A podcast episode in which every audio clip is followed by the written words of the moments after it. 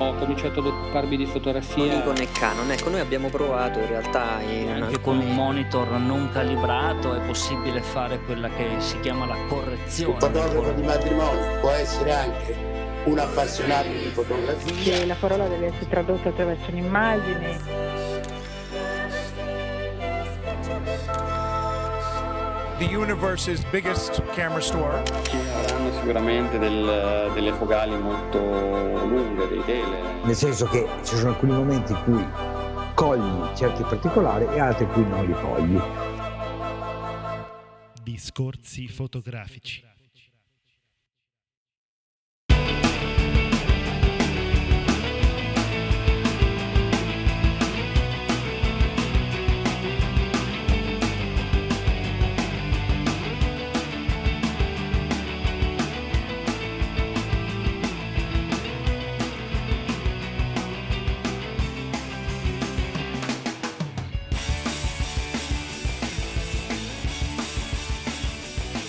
Ciao a tutti, benvenuti alla nuova puntata del nostro podcast, puntata speciale dedicata al Fotofestival attraverso le pieghe del tempo.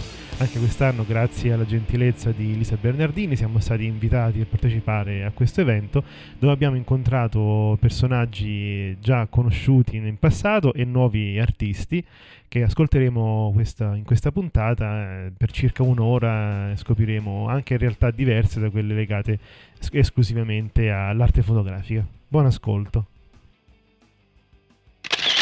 Adesso abbiamo il eh, piacere di intervistare nuovamente, perché lo abbiamo conosciuto penso o lo scorso anno o un paio di anni fa, il eh, professor Luca Filipponi, che è il presidente della Fondazione Spoleto Art Festival. Per cui io innanzitutto la saluto, professore.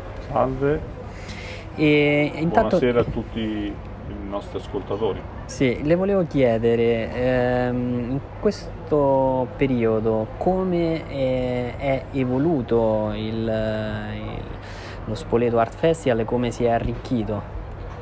Beh, eh, allora, eh, grazie per la domanda innanzitutto. Eh, sicuramente, come si dice, formazione che vince non si cambia.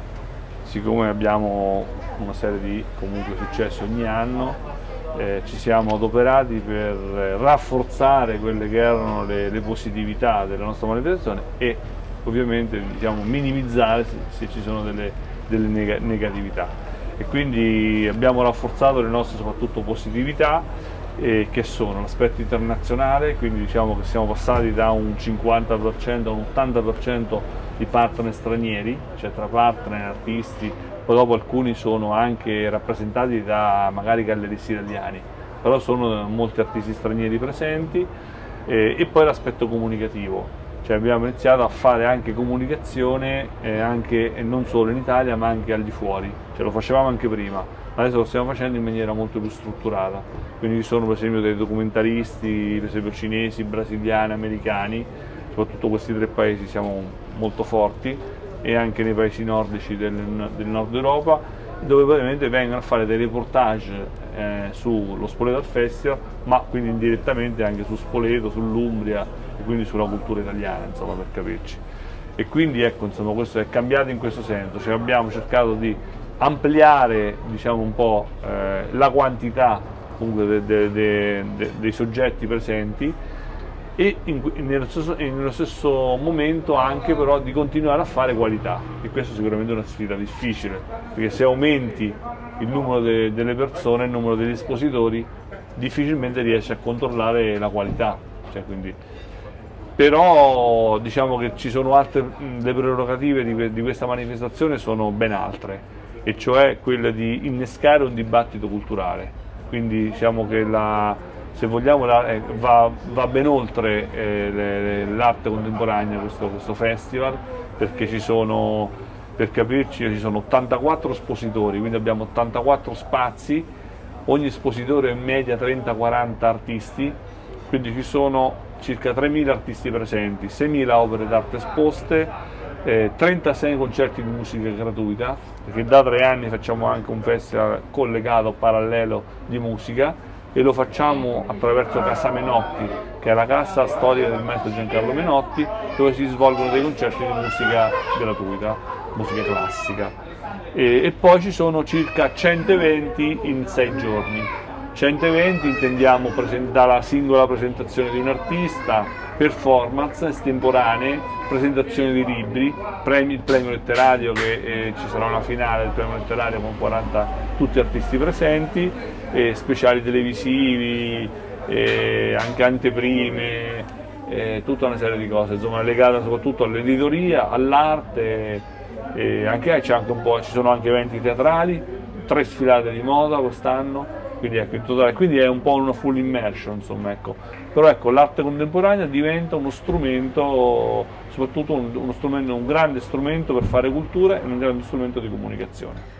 Volevo a questo riguardo chiederle quanto eh, in base alla sua esperienza e al riscontro che ha avuto, eh, questo obiettivo si è realizzato soprattutto nella nostra nazione che sembra andare al contrario. Beh, sono, adesso sono dieci anni, dieci anni se una manifestazione non prende piede smetti, insomma, questo è il concetto. Allora, ovviamente, eh, però è anche vero che, eh, diciamo, il problema è, è, tracciare una strada, cioè perché, ecco, perché ecco, fare un festival è anche un grande impegno eh, proprio di carattere culturale. Questa è la sfida o forse il testimone che noi abbiamo voluto prendere dai grandi festival dei due mondi del passato, dal maestro Giancarlo Menotti, cioè qui si faceva la cultura nel, del mondo, cioè a Spoleto si decidono le sorti anche del mondo attraverso l'arte, è, è vero, cioè, quindi ehm, è stata, Spoleto è stata una grande avanguardia eh, culturale, artistica, ma attraverso l'arte si facevano anche i giochi politici cioè nel senso si incontravano politici americani e russi e cinesi a volte oppure in tavoli separati e decidevano delle cose anche diplomatiche magari in separata sede. Però è, è, quindi era, è stata un'avanguardia anche dal punto di vista comuni, eh, comunicativo soprattutto politico e istituzionale. Quindi ecco prendere questo testimone è una responsabilità enorme. E quindi però ecco eh, per rispondere alla tua domanda eh, la sfida è di, che, le, le, qual è? Cioè, eh, io ti ti rispondo facendo anche un'altra domanda e poi mi darò una risposta, come dice Mazzullo.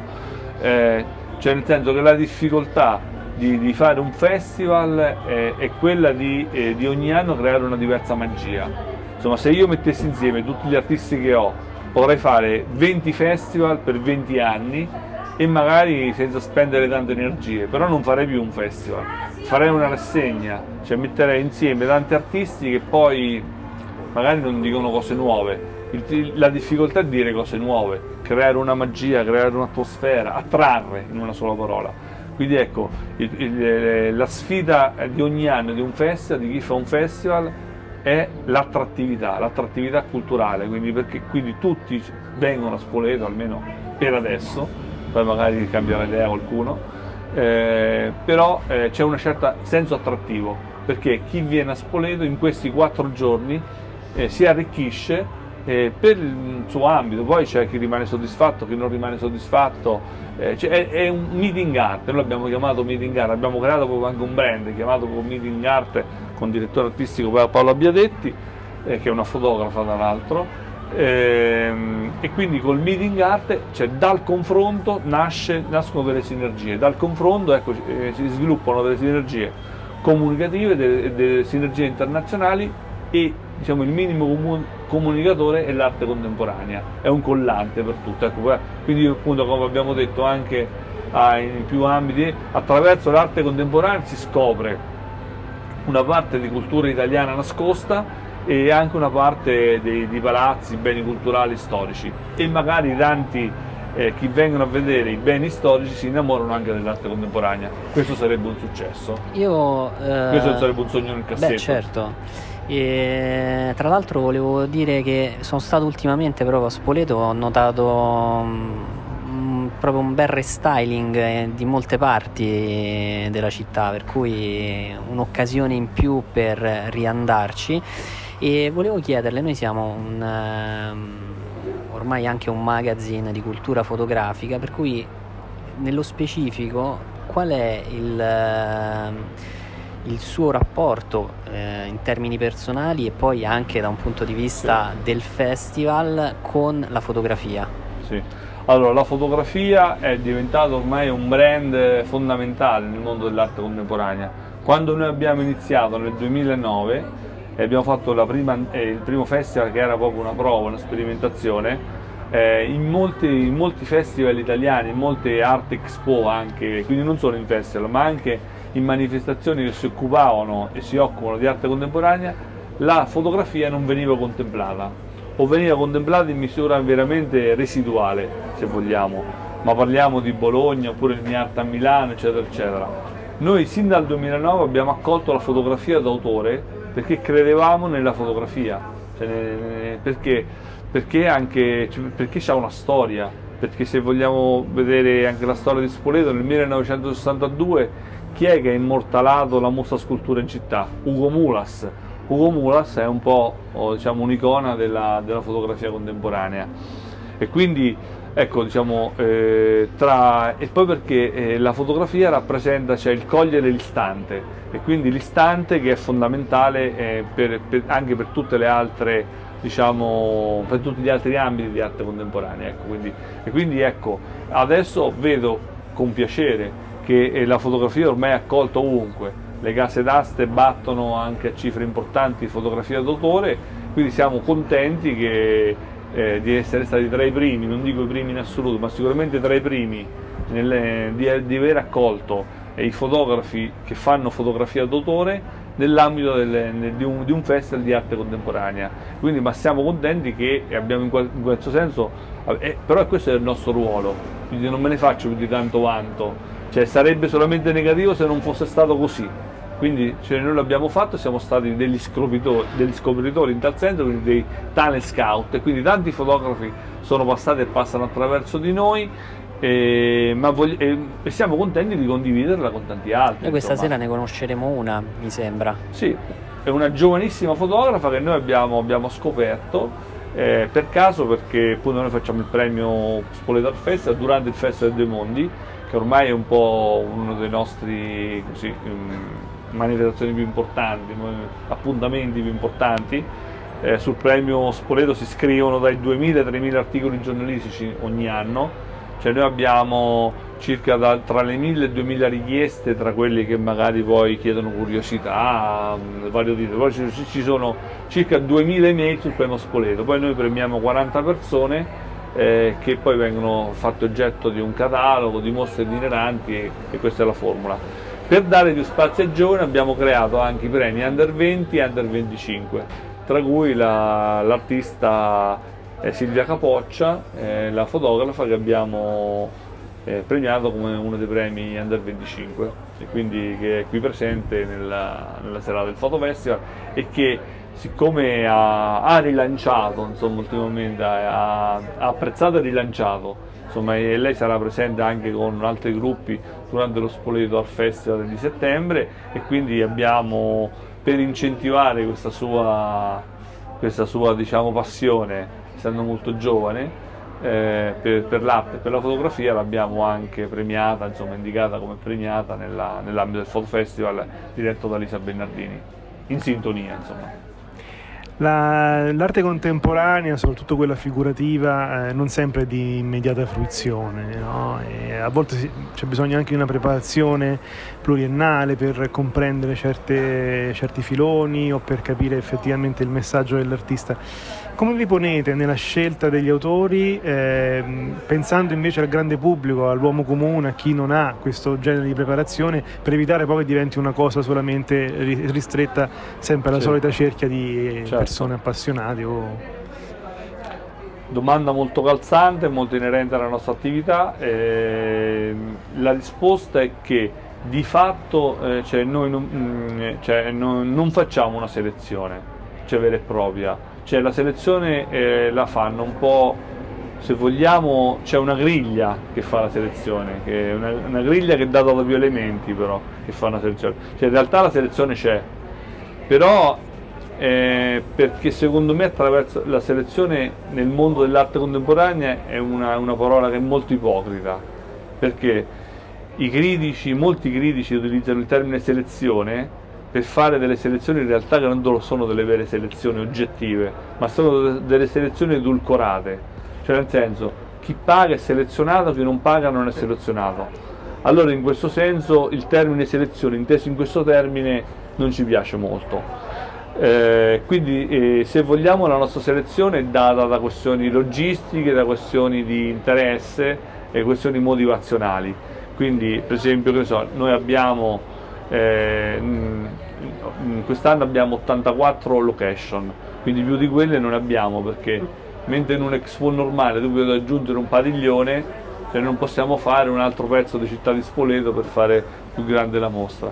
Quindi quest'anno siamo arrivati a 80, 84 location ufficiali, poi in realtà sono anche qualcuno, qualcuno, qualcuno in più, se consideriamo anche magari dei punti bookshop oppure consideriamo delle librerie, consideriamo, perché cerchiamo di, di allargare anche l'arte in tutta la città, infatti questo è la, il sottotitolo è Art in the City, eh, però eh, quindi la selezione un pochettino la stanno facendo gli stranieri, parliamoci chiari cioè gli stranieri perché comunque gli stranieri, eh, artisti stranieri eh, hanno voglia di venire, soprattutto cinesi, americani, brasiliani, sudamericani, ma anche africani o anche delle, delle Russia, repubbliche sovietiche hanno una, una fortissima voglia di venire a fare qualcosa in Italia, ad esporre in Italia, perché per loro pa- fare un passaggio in Italia è fondamentale per la loro futura carriera anzi addirittura gli studenti cinesi d'accademia sono quasi obbligati a fare un passaggio, non dico in Italia, ma comunque in, in, in Europa, nel vecchio continente. Quindi ecco, quindi la, quindi la, selezione la fanno, se tu sei attrattivo nei confronti di queste accademie, noi abbiamo 24 gemellaggi con altrettante accademie cinesi. Io proprio sono stato anche nominato direttore artistico della Biennale di Wuhan, che questa è una novità di, di qualche giorno, eh, che ci sarà a settembre del 2019. E, ehm, quindi se, se, noi riusciamo a trarre tanti cinesi, abbiamo tutto un filone di artisti americani, quindi ecco, eh, quindi una volta che abbiamo dei gruppi forti che sono dei brasiliani, eh, americani parecchi, molti mh, provenienti da, dalla Cina e anche studenti alcuni, e, e anche dai paesi nordici e da diciamo, della Middle Europa, anche da, abbiamo molto un bel filone anche olandese che fa capo a un grande designer che è Tom Pratt, è un artista, un designer di Amsterdam che ha firmato il, il manifesto 2017. Allora, avendo una massa critica importante, a un certo punto rimangono più pochi spazi. Quindi la selezione, per rispondere alla domanda, la fanno soprattutto gli stranieri che questi artisti stranieri che hanno tanta voglia di venire a Spoleto e molto spesso rimangono soddisfatti perché ecco, penso che la più grande pubblicità sia il passaparola. Insomma quindi se gli artisti e chi li rappresenta eh, rimangono soddisfatti allora l'anno dopo mh, divulgano e vogliono rivenire. Se non l'anno dopo magari dopo un anno, due anni, tre anni. E quindi questo fa sì che questa manifestazione cresce sempre di più insomma. E quindi è importante dare adesso è, è, brutto parlare bene di se stessi, io lo dico sempre, dico, quindi, quindi diciamo, magari venite, giudicate e poi diremo che vi è piaciuto o non vi è piaciuto, perché diciamo, se no diventerebbe una manifestazione edulcorata, cioè il lato compiacimento, insomma. Quindi il lato compiacimento non è mai, il lato celebrazione insomma non è mai così bella. Eh, quindi diciamo venite a vedere Spoleto dal 27 settembre al 1 ottobre e con tutte le sue caratteristiche, le sue peculiarità e poi ecco, ci sono sicuramente delle cose che sono uniche. E, insomma, ecco, spero che poi ci saranno degli giusti, giusti impulsi. Ecco, è un festival adrenalinico, insomma, perché ci sono tante cose, è una full immersion, quindi molto spesso chi viene non riesce mai a vedere tutte, né tutte le mostre che sono 84, né tutti i concerti che sono nel mondo in contemporanea, quindi è matematicamente impossibile però diciamo il fatto stesso di dare questa adrenalina no, è, è, sicuramente una cosa positiva insomma, ecco. e quindi eh, mettere, mettere, a confronto anche in questo senso eh, per un artista penso che sia stimolante almeno così mi dicono insomma, ecco, però... certo allora professor eh, Filipponi noi la ringraziamo moltissimo del tempo e della generosità di quello che ci ha raccontato vi aspettiamo allora numerosi a Spoleto e chiunque vede questo video, poi se mi volete contattare siamo anche diciamo, attenti vostre, ai vostri suggerimenti, insomma, ecco. Quindi spoletofestivalart.it per i suggerimenti sul Festival Art. È arrivato il momento della intervista più importante perché qui con noi c'è un grande fotografo, Massimo Sestini. Buonasera. Buonasera, ciao a tutti. Allora, eh, questo è chiaramente un eh, festival eh, organizzato da Lisa Bernardini e, e c'è anche il momento della fotografia.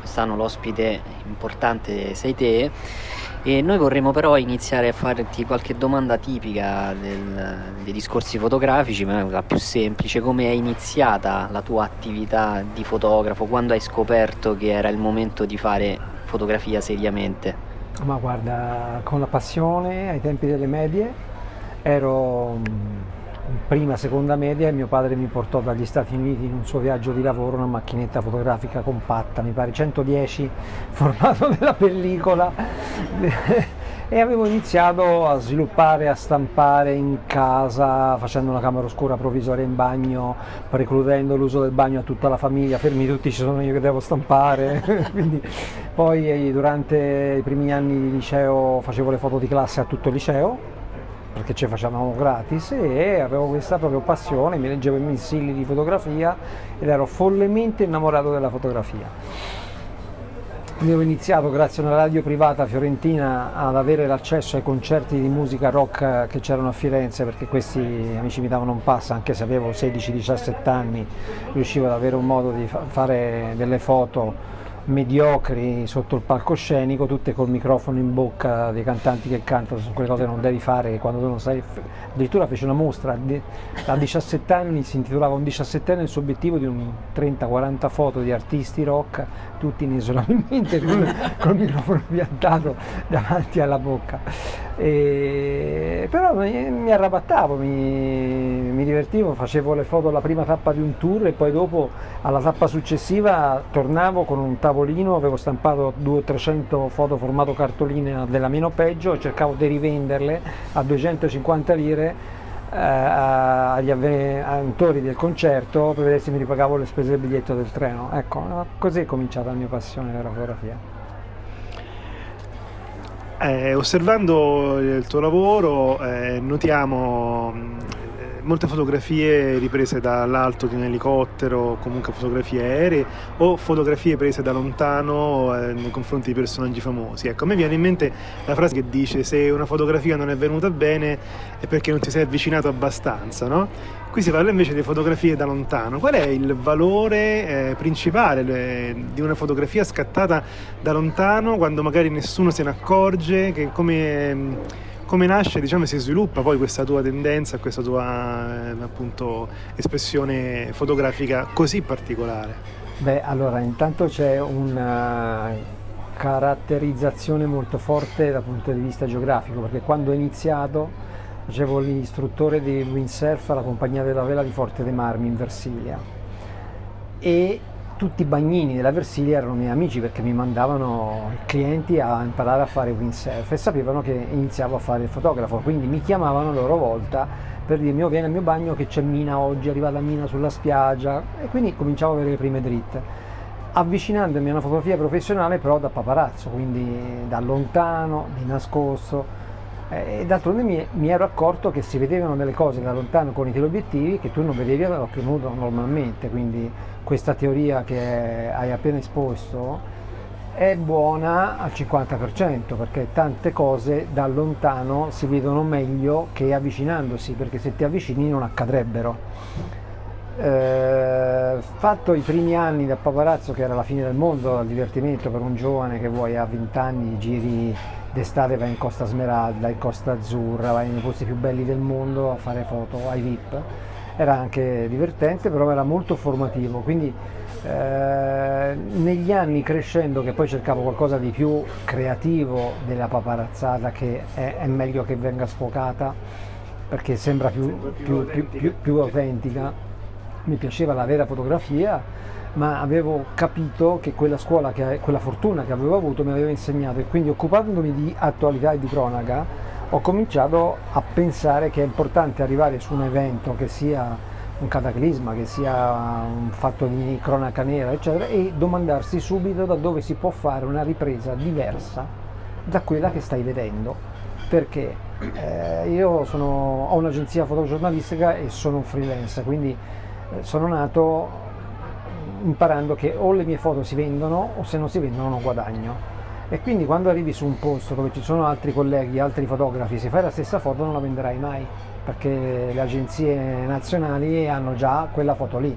Quindi tu devi andare controcorrente e cercare di fare uno scatto diverso. Lo scatto diverso lo fai eh, magari dalla parte opposta, magari dal tetto di un palazzo, magari da sottoterra, eh, la mia voglia di andare in cielo è nata in quegli anni perché la cosa più facile per fare una foto diversa era alzarsi in cielo perché lassù in tanti non ci potevano arrivare. Ah, visto che parliamo eh, della fotografia aerea, c'è una, un'immagine molto bella che tra l'altro è vincitrice al WordPress Photo del 2015, mi sembra. Sì, esatto. E, e quindi ti voglio chiedere innanzitutto se ci racconti la storia di quello scatto e in più, visto il tema eh, che è particolarmente attuale in questo momento, ti volevo chiedere quanto questo genere eh, di reportage proprio riferito a questa immagine che adesso ci racconterai può essere d'aiuto per chi queste situazioni proprio neanche le vive o le subisce, dico io, in maniera eh, passiva attraverso i media che magari danno una visione un po' distorta del, di quello che accade realmente poi. Sì, ma uh, diciamo che la foto del barcone eh, ce l'avevo in testa perché dopo tanti anni di fotografia dall'alto e aver documentato le principali stragi di mafia, l'omicidio di Falcone, l'omicidio del giudice Borsellino, eh, tutti eventi fotografati dall'alto, avevo pensato che per, mi sarebbe molto piaciuto raccontare il dramma delle migrazioni con una foto che non fosse drammatica e eh, il film Apocalypse Now dove c'è una scena che un elicottero sbuca all'improvviso, no? da, tu ti vedi questo elicottero davanti, mi ricordava che se fossi mai riuscito un giorno ad arrivare nella vita sopra un barcone dei migranti all'improvviso, tutte le persone su quella barca avrebbero naturalmente guardato l'elicottero e quindi sarebbe stata la foto di gruppo spontanea più numerosa del mondo e più spontanea del mondo. Per far questo mi sono imbarcato su delle navi della Marina Militare con la quale facevo un calendario e il primo anno l'ho sbagliata, cioè sono stato una settimana su una nave, abbiamo fatto un soccorso e, e c'era vento forte, il pilota non è riuscito al primo impatto visivo col barcone a tenere lo zenith, ma ci è arrivato che eravamo più inclinati di lato, quindi ha dovuto fare due giri per cercare di combattere contro il vento e allinearmi, però quei due giri bastavano a far sì che l'attenzione di metà dei migranti che erano su quella barca non mi guardassero. Quindi l'anno dopo ho detto ci voglio riprovare. E sono stato quasi 15 giorni su una nave, su una fregata, la Bergamini. Ho fatto tantissimi soccorsi di giorno e di notte, ma col mare in tempesta. Quindi l'elicottero non poteva mai decollare sono rimasto ad oltranza, ho detto questo è il secondo anno che ci provo, di cui non mi schiolo finché non riesco a portare a casa questa foto e un giorno col mare calmo c'è stata una chiamata di soccorso, eh, siamo arrivati sull'elicottero, i piloti sono stati bravissimi, eh, che poi quella foto io faccio click ma se il pilota non mi tiene sopra il merito diciamo all'80% è suo. E, e, e, i primi dieci scatti tutti quanti guardavano con uno sguardo sereno sorridente, ricco di speranza, la loro salvezza. Questa è la nascita di quella foto. Invece vi voglio chiedere un'altra foto ehm, relativa al, alla Costa Concordia, anche sì. quella dall'alto, sì. che anche quella è molto suggestiva tra l'altro come immagine sì, rispetto per... a quello che abbiamo visto. È suggestiva perché il modo di essersi rovesciata, che è esattamente di fianco, Avevo pensato che se la fotografi dallo zenith ti sembrerà di vedere una foto di una nave che sta navigando. Se poi la guardi con attenzione, vedi le rocce che sono sopra il comignolo, cominci a dire no, però c'è qualcosa che non torna, però di primo impatto la guardi e dici uh, quella è una nave che sta navigando. Eh, queste sono, sono quelle cose che si imparano con tanti anni di esperienza a vedere le cose da lontano che possono sembrare completamente diverse. Io nel Concordia sono entrato quattro giorni dopo che si era rovesciato, stato, ho avuto la grande fortuna di entrarci dentro con i subacquei, con i palombari della Marina Militare. Quindi ho fatto delle foto proprio dentro, ma mi sono reso conto che da sopra era tutto un altro significato. La mm, fotografia aerea, di cui tu sei comunque un pioniere degli ultimi anni, eh, adesso ha un po' come concorrente la fotografia fatta con i droni. Eh, molto spesso quello che colpisce in questo genere di fotografia è la geometria, no? una geometria molto diversa da quella a cui siamo abituati appunto guardando a terra, no? eh, quindi molto gioca appunto sulle linee e sulla composizione della fotografia. Secondo te arriverà un momento in cui anche questo non sarà più visto come una novità e farà meno effetto questo genere fotografico rispetto a quello che attualmente ancora riesce a smuovere se vuoi? Allora, foto- il drone è un mezzo, è un mezzo, è come una macchina fotografica e la fotografia sta solo in testa di chi la scatta e bisogna avere, oltre che la creatività, anche saper usare gli strumenti. Quindi come si usano le luci e si possono usare anche col sole pieno, ti fanno fare una foto diversa da chi la scatta senza luci, il drone è un mezzo. Uh, proprio ieri sono andato a fotografare il, uh, un atleta che è il più veloce velocista italiano, che è l'unico ragazzo che ha corso i 100 metri in meno di 10 secondi. E quando sono arrivato in questo campo di Giussano, campo dove lui si allena, eh, io mi ero progettato di fargli una foto dallo Zenith usando un drone.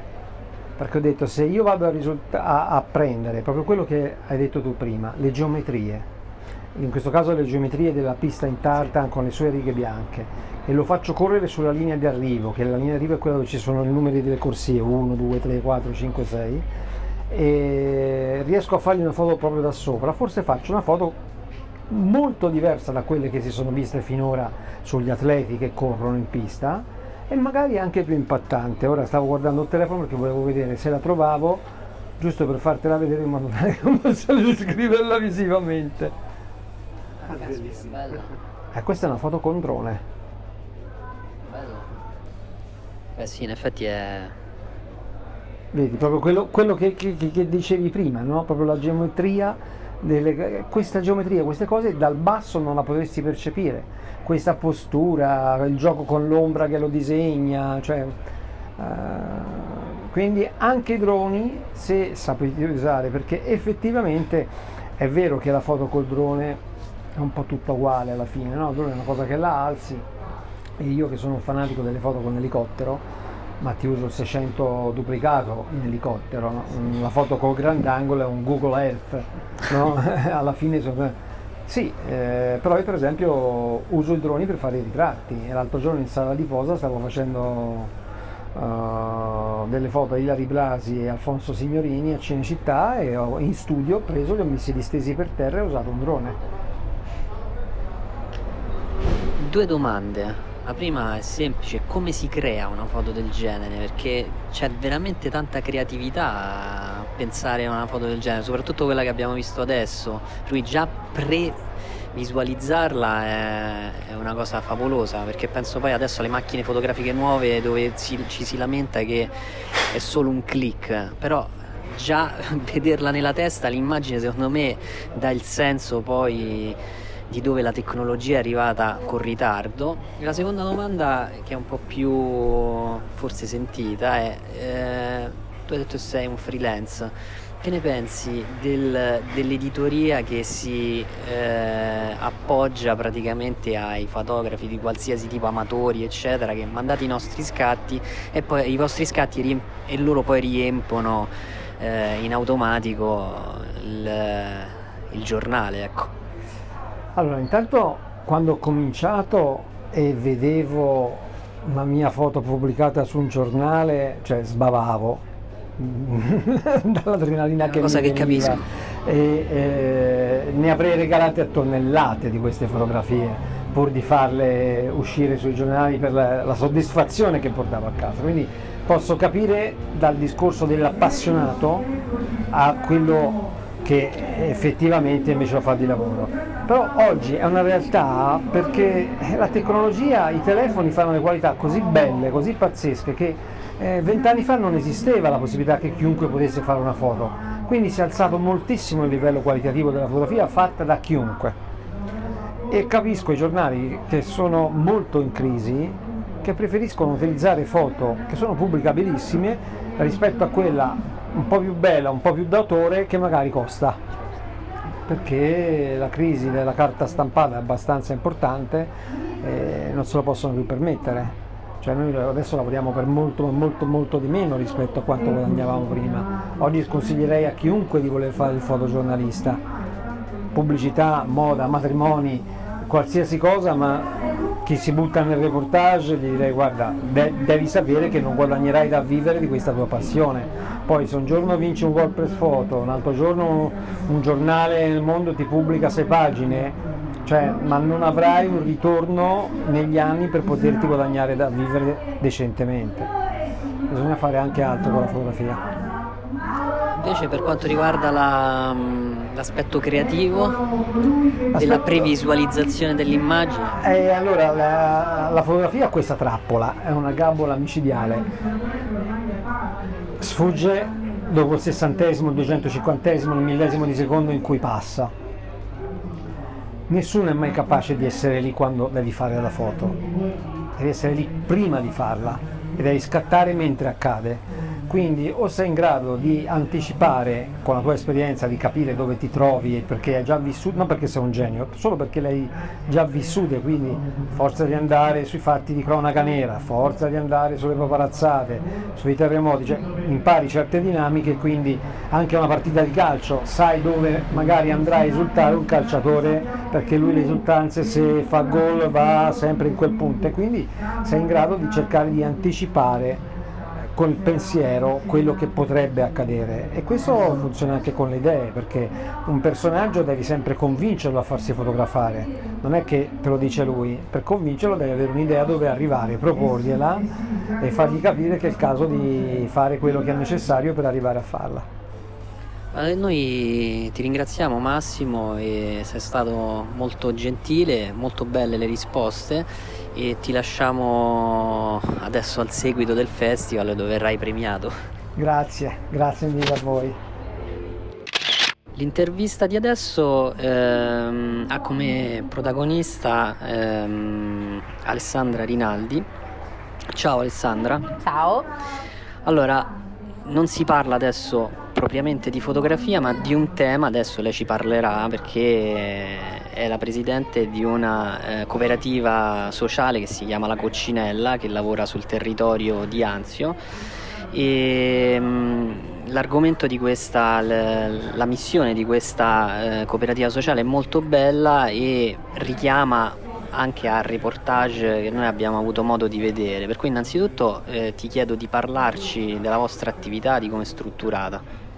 Allora sì, noi non ci occupiamo di fotografia ma abbiamo uh, molta confidenza con quelle che sono le immagini, de, immagini di vita, immagini di vita vera, perché lavoriamo con ragazzi minorenni per lo più arrivanti, provenienti da, da situazioni di disagio familiare e di emergenza sociale eh, che attraverso il circuito della tutela del Tribunale dei minorenni, dei servizi sociali arrivano eh, in casa famiglia, sono inseriti in casa famiglia per essere appunto maggiormente tutelati da situazioni importanti e dolorose. Parliamo di ragazzi che quindi vengono da realtà magari di semplice disagio familiare dove i genitori non sono in grado di prendersi cura di loro eh, in modo adeguato a situazioni dove invece purtroppo sono presenti anche realtà di maltrattamenti, abusi e violenze. E con noi i ragazzi vivono in forma residenziale e, e, insieme ai nostri professionisti fanno un percorso con cui eh, rielaborano il, il, loro vissuto e, e quindi imparano a capire il perché sono arrivati in casa famiglia e condividono un presente fatto quindi di nuove consapevolezze, nuove scoperte, nuovi strumenti acquisiti per far sì poi di prendere in mano il loro futuro e come diciamo noi ricostruire ali forti e grandi per ricominciare a volare.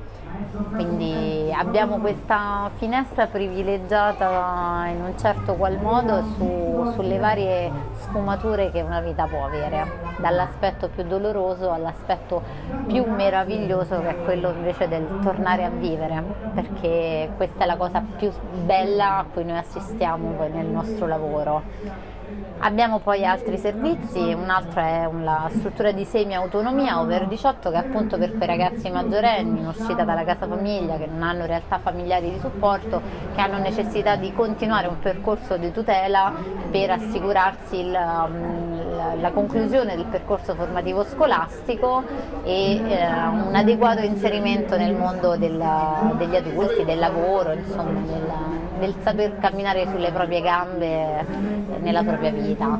E poi abbiamo anche un centro di psicologia clinica e promozione del benessere eh, con cui i nostri psicologi e psicoterapeuti fanno varie attività di supporto agli, agli stessi nostri ospiti delle strutture, ma in realtà anche a qualunque privato necessiti di un supporto familiare, personale, di coppia eh, e di qualunque genere. Queste sono le, le tre macro cose di cui ci occupiamo, poi è chiaro che eh, nell'ambito di questi argomenti ci sono anche tanti altri piccoli progettini che di volta in volta vengono realizzati sempre a favore della cittadinanza. Ti volevo chiedere i risultati e quanto eh, è faticoso eh, lavorare con questo genere di eh, cose che vivete praticamente dal tuo racconto sembrano abbastanza drammatiche per cui volevo sapere quanto poi eh, può condizionare nella vita quotidiana al di fuori di questa attività? Allora, il nostro lavoro è sicuramente un lavoro molto impegnativo, non solo dal punto di vista professionale ma anche dal punto di vista emotivo. Noi non lavoriamo con delle scartoffie, noi lavoriamo con degli esseri umani, con dei ragazzi, dei bambini.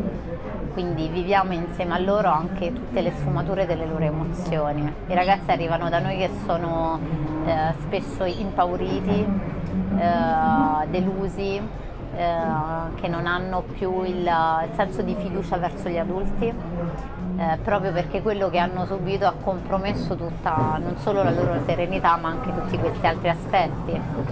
E insieme a loro però poi giorno dopo giorno mm, questo lavoro quotidiano si fa un percorso tale per cui eh, si riesce a mh, mm, far abbassare un po' queste difese molto alte, questa diffidenza molto alta, eh, si costruisce una relazione significativa e si costruisce un rapporto quindi anche di fiducia e in quella fiducia il ragazzo si fida e si affida e, ed è grazie a questo che poi si riesce a lavorare insieme e si riesce ad assistere anche a dei risultati molto belli.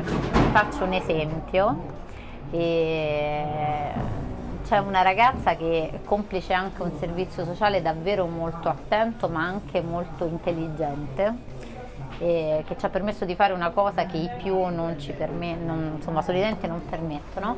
Era una ragazza che è arrivata in casa famiglia, dopo un anno è passata alla struttura di semi-autonomia e quindi era già maggiorenne e abbiamo trovato insomma un, in realtà uno stage eh, a Londra, quindi al di fuori dell'Italia e ha voluto fare questa esperienza, le è stato permesso appunto da chi di dovere, non solo è andata, non solo è andata bene, ma lei a fine stage ha avuto un contratto a tempo indeterminato eh, a Londra e quindi adesso sta vivendo lì e anzi ormai sta cambiando di lavoro in lavoro migliorando sempre più la sua posizione proprio perché acquisendo maggior fluidità nella lingua nuova insomma e nelle competenze sta mano a mano aspirando ogni giorno a qualcosa di meglio.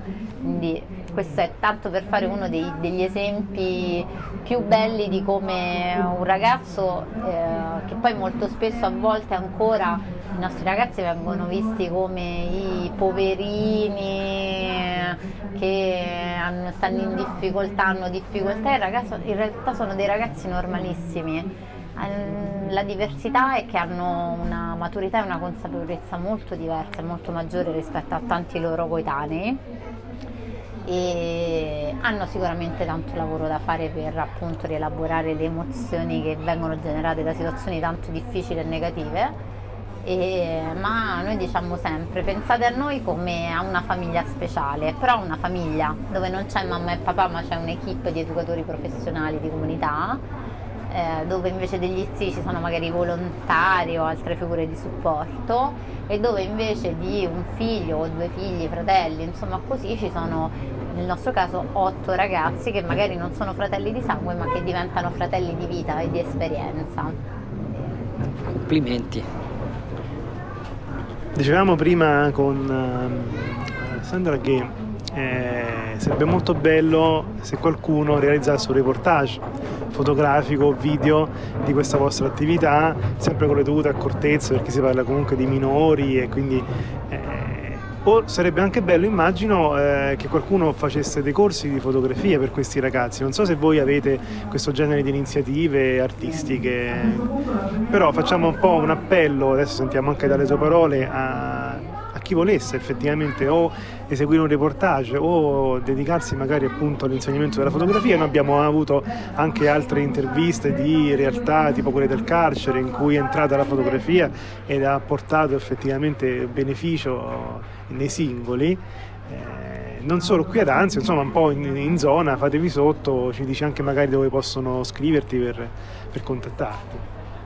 Assolutamente sì, questa sarebbe una cosa fantastica e noi abbiamo un po' da sempre, come vi raccontavo prima di iniziare questa intervista, un po' il sogno di riuscire a raccontare la nostra storia o comunque la vita in casa famiglia attraverso delle immagini, attraverso delle foto o attraverso del, un video che, che, riesca a descrivere questa quotidianità fatta di tante cose, e, ma che lo sappia fare nel modo più rispettoso non solo delle persone, dei ragazzi in questione, ma anche poi delle normative e dei vincoli che ci sono. Parliamo di minorenni sotto tutela, quindi non si possono riprendere i volti. Eh. Allora, sappiamo bene che per riuscire a raccontare un'emozione o una, un determinato momento di un, della parte di una giornata attraverso una foto che lo sappia ben rappresentare ma che non abbia magari degli strumenti facili come può essere un volto e l'espressione di un volto,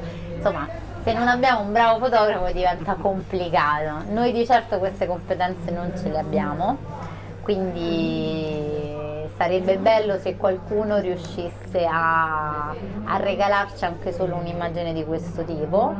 Quindi assolutamente sì, fotografi in ascolto, se avete voglia di spendervi o di eh, sperimentarvi in questo se ne può parlare. E, mm, abbiamo, eh, potete scriverci magari alla nostra mail che è info-coop-lacoccinella.org eh, o trovare tutti gli altri nostri recapiti comunque sul nostro sito internet che è www.coplacorcinella.org e per quanto riguarda anche i corsi da realizzare dico che tutte le attività che noi abbiamo fatto e riusciamo a fare con i nostri ragazzi molto spesso sono realizzate grazie alla disponibilità delle persone che ci permettono di farlo. Per cui anche magari i ragazzi riescono ad andare in palestra perché la palestra ci apre le porte gratuitamente, così come vanno dal parrucchiere perché il parrucchiere fa i capelli gratuitamente eh, e, e, via dicendo. E questo è veramente il, il modo che ci permette anche di sopravvivere perché purtroppo al di là di quante se ne dicano a volte in tv anche in malo modo e anche al di fuori di quella che invece è una realtà vera, eh, non, non, è, non, è, facile stare a galla eh, non è facile arrivare alla fine del mese e quindi se non ci fosse una rete di solidarietà fatta di mille infinite piccole azioni noi non potremmo assicurare tante cose e neanche l'essenziale. Quindi è chiaro che un corso di fotografia laddove i ragazzi fossero interessati perché poi noi rispettiamo sempre anche le loro predisposizioni, i loro interessi, no? le loro volontà e se fosse qualcosa di desiderato e forse probabilmente dico di sì per alcuni attualmente ospiti, eh, potrebbe essere realizzato solo se ci fosse qualcuno che scegliesse di dedicare del tempo per dire vi faccio vedere questo mondo. Eh, grazie tantissimo Alessandra, è molto bello il progetto, complimenti. Grazie. Allora, il professor Filipponi ci ha parlato di una giovane fotografa, Silvia eh, Capoccia, che è qui con noi. Ciao Silvia. Ciao. La domanda di rito qui a Discorsi Fotografici è eh, come è iniziata la tua personale storia della fotografia? Sì, allora io inizio all'età di 20 anni, uscita dal liceo, decido di intraprendere un discorso artistico frequentando l'Accademia, l'Accademia d'Arte con indirizzo grafica. Qui vengo a conoscenza eh, della fotografia e eh, mi innamoro di questa forma espressiva. Ehm, e studio poi fotografia alla scuola romana di fotografia, quindi dove ho modo di conoscere insomma, eh, i miei insegnanti che mi hanno sicuramente formato, aiutato.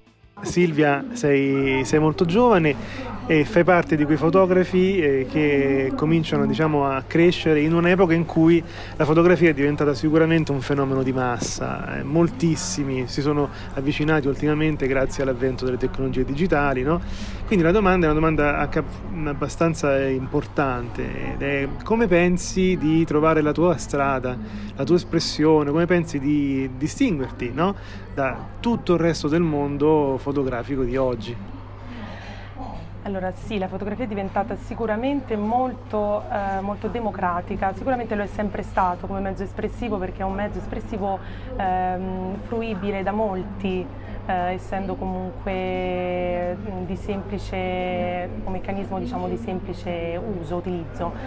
Eh, il punto è che io credo che ci sia comunque una sorta di similitudine. È vero che tante persone al giorno d'oggi fanno fotografia perché ci sono dispositivi elettronici che ce lo permettono, però è pur vero che di tante fotografie che facciamo secondo me ne sopravviveranno, ne sopravvivono poi in realtà molto poche, quindi anche se le foto sono tante, poi in realtà quelle che veramente magari lasciano il segno o, esprimono qualcosa eh, numericamente sono sempre limitate, eh, quindi non, non, credo ci sia molta differenza tra, tra ieri e oggi.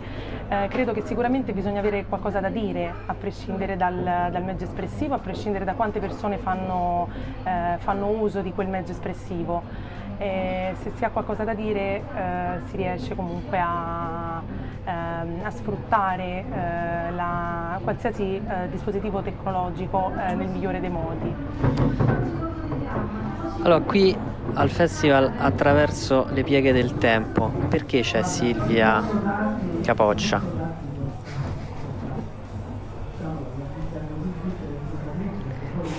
Beh. Peccato in questo caso non è video. L'espressione non si è vista, però no, è molto perché, colorito, dai, molto sociale. No, dai, dici il motivo, motivo, motivo, per cui tu sei qui. Ma, eh, io spero di essere qui come giovane artista che fa quello che, che le piace, poi fondamentalmente, cioè cerca di, eh, di farlo la, nella maniera più autentica e sincera possibile. Poi chiaro c'è sempre molto, moltissimo da imparare eh, da, da, capire, anche, bisogna trovare anche qual è la propria strada perché comunque cominciando eh, da, da, ragazza non, non, è facile capire quale delle tante strade che, che, ti offre la fotografia poi tu vai a, a percorrere. Eh, sicuramente io sono molto appassionata della fotografia artistica, quindi qualcosa che comunque eh, permette di... Mh, mm, di esprimere quello che sei, di venire fuori attraverso l'immagine, eh, però non mi precludo la possibilità anche di sfociare su altri, altri campi, quale può essere la fotografia magari di ritratto, documentaria, eccetera, eccetera, veramente di moda, è veramente una, una, mm, un'arte molto vasta, quindi eh, è sempre in fase, almeno mm, per adesso sono in fase sperimentale, sono in fase sperimentale, quindi eh, essere qua sicuramente è grande, un grande traguardo. Senti, prima, prima che eh, ti chiamino per la premiazione, proprio perché tu hai detto non si vede eh, l'espressione che hai fatto, io ti voglio chiedere di raccontarci uno scatto di cui tu sei particolarmente orgogliosa e al quale, quale, al quale sei molto attaccata. Sì, allora uno degli scatti, mm, uno degli scatti a cui io sono più legata è sicuramente, sembra un po' banale dirlo, però è il primo scatto che ho fatto, che è dentro una, una casa abbandonata proprio in, in, Valle di Comino, quindi ad Alvito, che ci sono molte case molto belle, molto, però parecchie sono abbandonate e proprio in questa casa sono entrata con la, con la solita curiosità del fotografo per i posti disabitati e, mm, e c'era, io stai sempre con l'ansia che mi chiamano, io devo correre, ok no. E in questa casa c'era questa, questa finestra davanti alla quale c'era una sedia era sicuramente un'immagine molto nostalgica, molto malinconica me, eh, a cui io sono molto legata perché avevo da poco perso mia nonna, che per me era una figura molto importante. E quindi in questa, in questa atmosfera ho rivisto un pochino quello che per me era l'assenza, la mancanza di una persona cara davanti a questa finestra con questa luce che entrava, quindi c'è ancora, ancora questo scatto proprio in camera, quindi per me è l'inizio della, dell'attività come, de, da fotografa, di quello che poi è stata la mia scelta di fare fotografia, proprio perché per questo senso forse un po' nostalgico di voler catturare eh, cose che poi purtroppo siamo eh, costretti a lasciare andare. Allora, Silvia ti ringrazio, eh, ti ringraziamo anzi ed è stato facile, hai visto? Non era poi così sì. complicato. Pensavo peggio, non so se mi riascolterò. È la volta di una fotografa, di un'attrice, di una cantante ed è un'altra eh, Galimberti, stavolta è Sara, però non è milanese, è romana. Ciao Sara Galimberti. Ciao, ciao a tutti. Allora, raccontaci un po' innanzitutto eh, com'è nata la tua passione per la fotografia e poi come sei invece entrata in altri campi. Allora, la passione per la fotografia nasce molto presto, io ho iniziato già ad avere un punto di vista sul mondo un po' mio, quindi a cercare sempre di raccontare in maniera molto istintiva all'inizio, quindi come una vera e propria passione tutto quello che mi circondava. Ero molto attratta da, dai ritratti, dalla ritrattistica, tant'è vero che poi negli anni a seguire mi sono iscritta proprio ad un corso di, di ritratto, ritratto in studio, ritratto a, all'Istituto Superiore di Fotografia a Roma.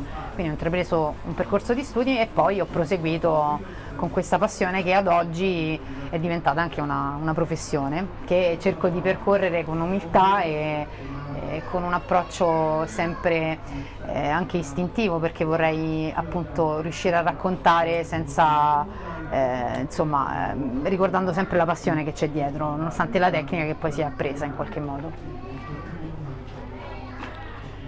Abbiamo parlato, ti abbiamo introdotto appunto come artista, non solo fotografa, anche cantante, anche attrice, come ci ha raccontato che nasci nel teatro, no? eh, ora c'è sicuramente una, una spinta eh, che viene prima della specializzazione, no?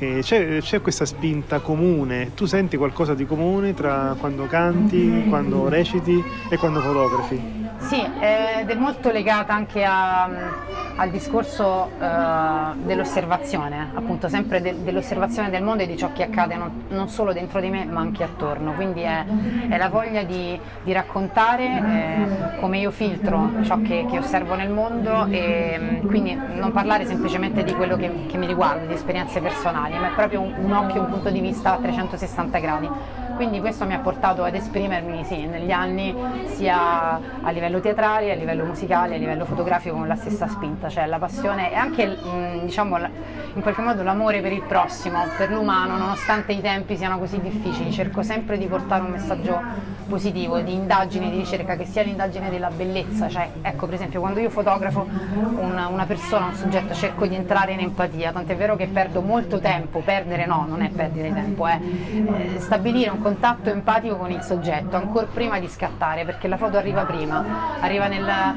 nell'empatia che si riesce a stabilire così come quando si canta, così come quando si recita, in quel silenzio che c'è tra attore e pubblico, in quel momento di pausa tra una nota e l'altra, insomma la stessa cosa per me è la fotografia, cioè cercare di stabilire questo contatto tra l'interno e l'esterno eh, in modo vero, autentico, con, anche con il soggetto per esempio fotografato. A me piace tantissimo scoprire le storie, sono una persona curiosa, quindi la curiosità anche verso il mondo che mi porta ad interessarmi a, all'anima del soggetto e cercare poi in qualche modo di stabilire quella confidenza e quella naturalezza che poi a volte sembra che in alcuni miei scatti, in alcuni miei ritratti emerga. Infatti eh, spesso mi, mi, ritrovo a fare anche dei lavori commissionati, no? si sa, no? per delle testate, quindi i cosiddetti posati, che sono un po' difficili perché comunque eh, potrebbero essere anche inespressivi volendo. E invece cerco sempre di rompere questi schemi e di creare comunque un racconto che sia autentico e empatico in qualche modo nei limiti della commissione, insomma, del lavoro.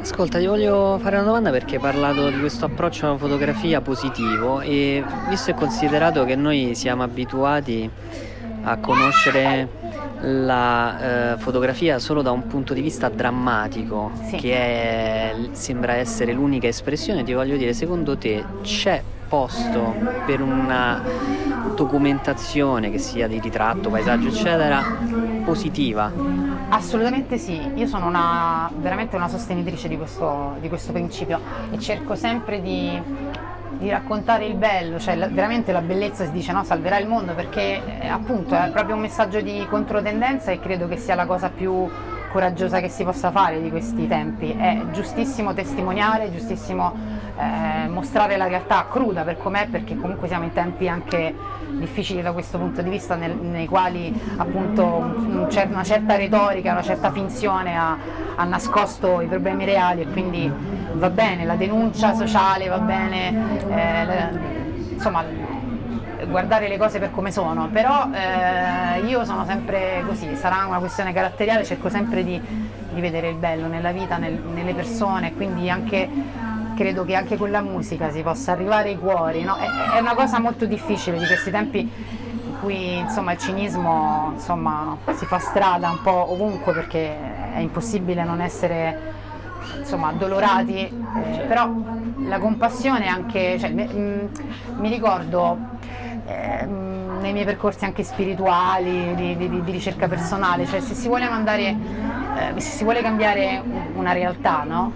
il concetto è mandare un messaggio positivo, non negativo, l'inverso, quindi non voglio la violenza, non la violenza, no, diffondiamo amore, rinsegniamo ai nostri bambini che cos'è l'amore, stabiliamo dei valori importanti, raccontiamo il bello, l'amore anche attraverso l'arte, perché questo ci riavvicina. Sì, io questo credo che sia ancora possibile e io cerco di farlo nel mio piccolo, insomma. Ascolta, come ultima domanda ehm, ti voglio chiedere una cosa molto semplice, se ci racconti una foto tua alla quale sei molto legata, di cui sei molto soddisfatta. Mm-hmm. Allora, eh, eh... Devi sfogliare il tuo archivio. Sì, eh, infatti è un po'... mi hai colto La prima foto, la seconda la foto, foto, la prima foto che ti hanno pubblicato. Prima foto che mi hanno pubblicato, vabbè, ricordo...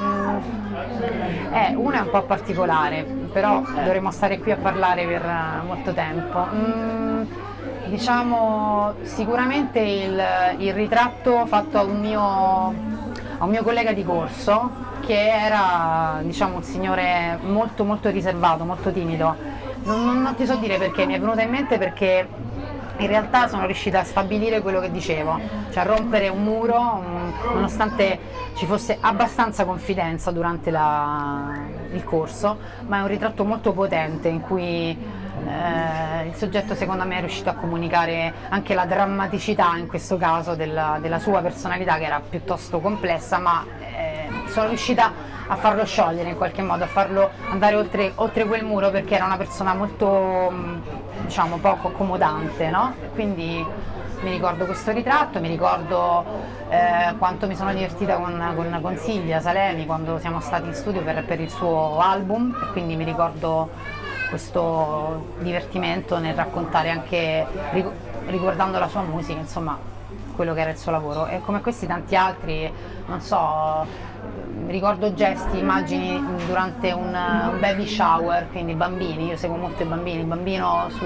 con la mano sulla, sulla pancia una, della mamma che stava aspettando il suo fratellino, insomma momenti veri di, di, di racconti quotidiani, però erano tante, quindi adesso è difficile trovarne una proprio. Allora, grazie Sara, sei stata molto gentile. Grazie a voi. Ho cominciato ad occuparmi di fotografia. Nikon e Canon, ecco noi abbiamo provato in realtà in anche alcuni... con un monitor non calibrato è possibile fare quella che si chiama la correzione. Un fotografo di matrimonio può essere anche un appassionato di fotografia. Che la parola deve essere tradotta attraverso un'immagine. The universe's biggest camera store. Ci avranno sicuramente del- delle focali molto lunghe, dei tele. Nel senso che ci sono alcuni momenti in cui cogli certi particolari e altri in cui non li cogli. Discorsi fotografici.